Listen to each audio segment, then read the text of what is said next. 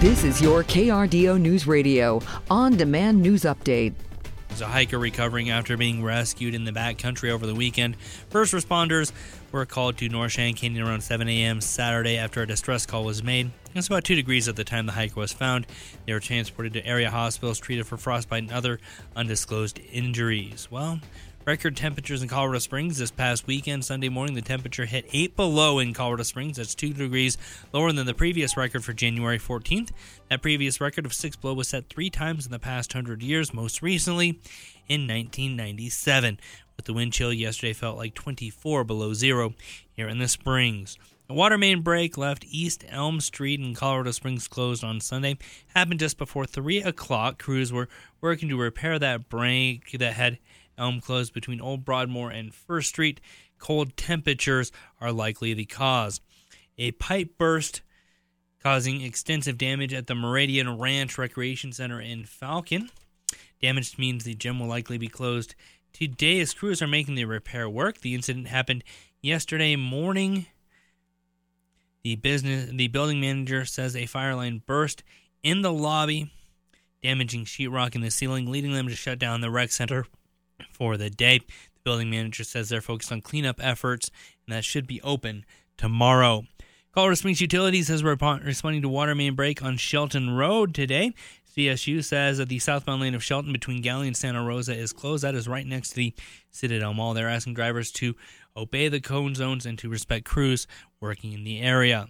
Serendipity Circle, west of Palmer Park, is closed as crews repair water main break in that area. It's unclear if the cold weather is responsible. In the meantime, crews have closed that street at the intersection of Serendipity and South Carefree. No word yet on when that will reopen. More than 800 flights were canceled or delayed at Colorado's largest airport. This comes as extreme winter weather continues to sweep across the nation.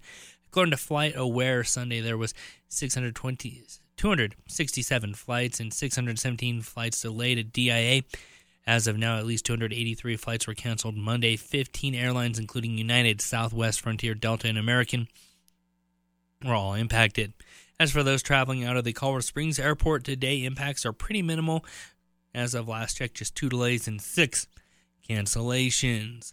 Well, this year's Miss America winner is from Colorado Springs. 22 year old Madison Marsh crowned this year's champion during the competition in Florida last night. So, right now I have a full scholarship to Harvard, but I'm hoping to continue my education in civilian pilot institutions. And so, getting my IFR rating would be my next step. So, I'm super excited to get to do that post Miss America.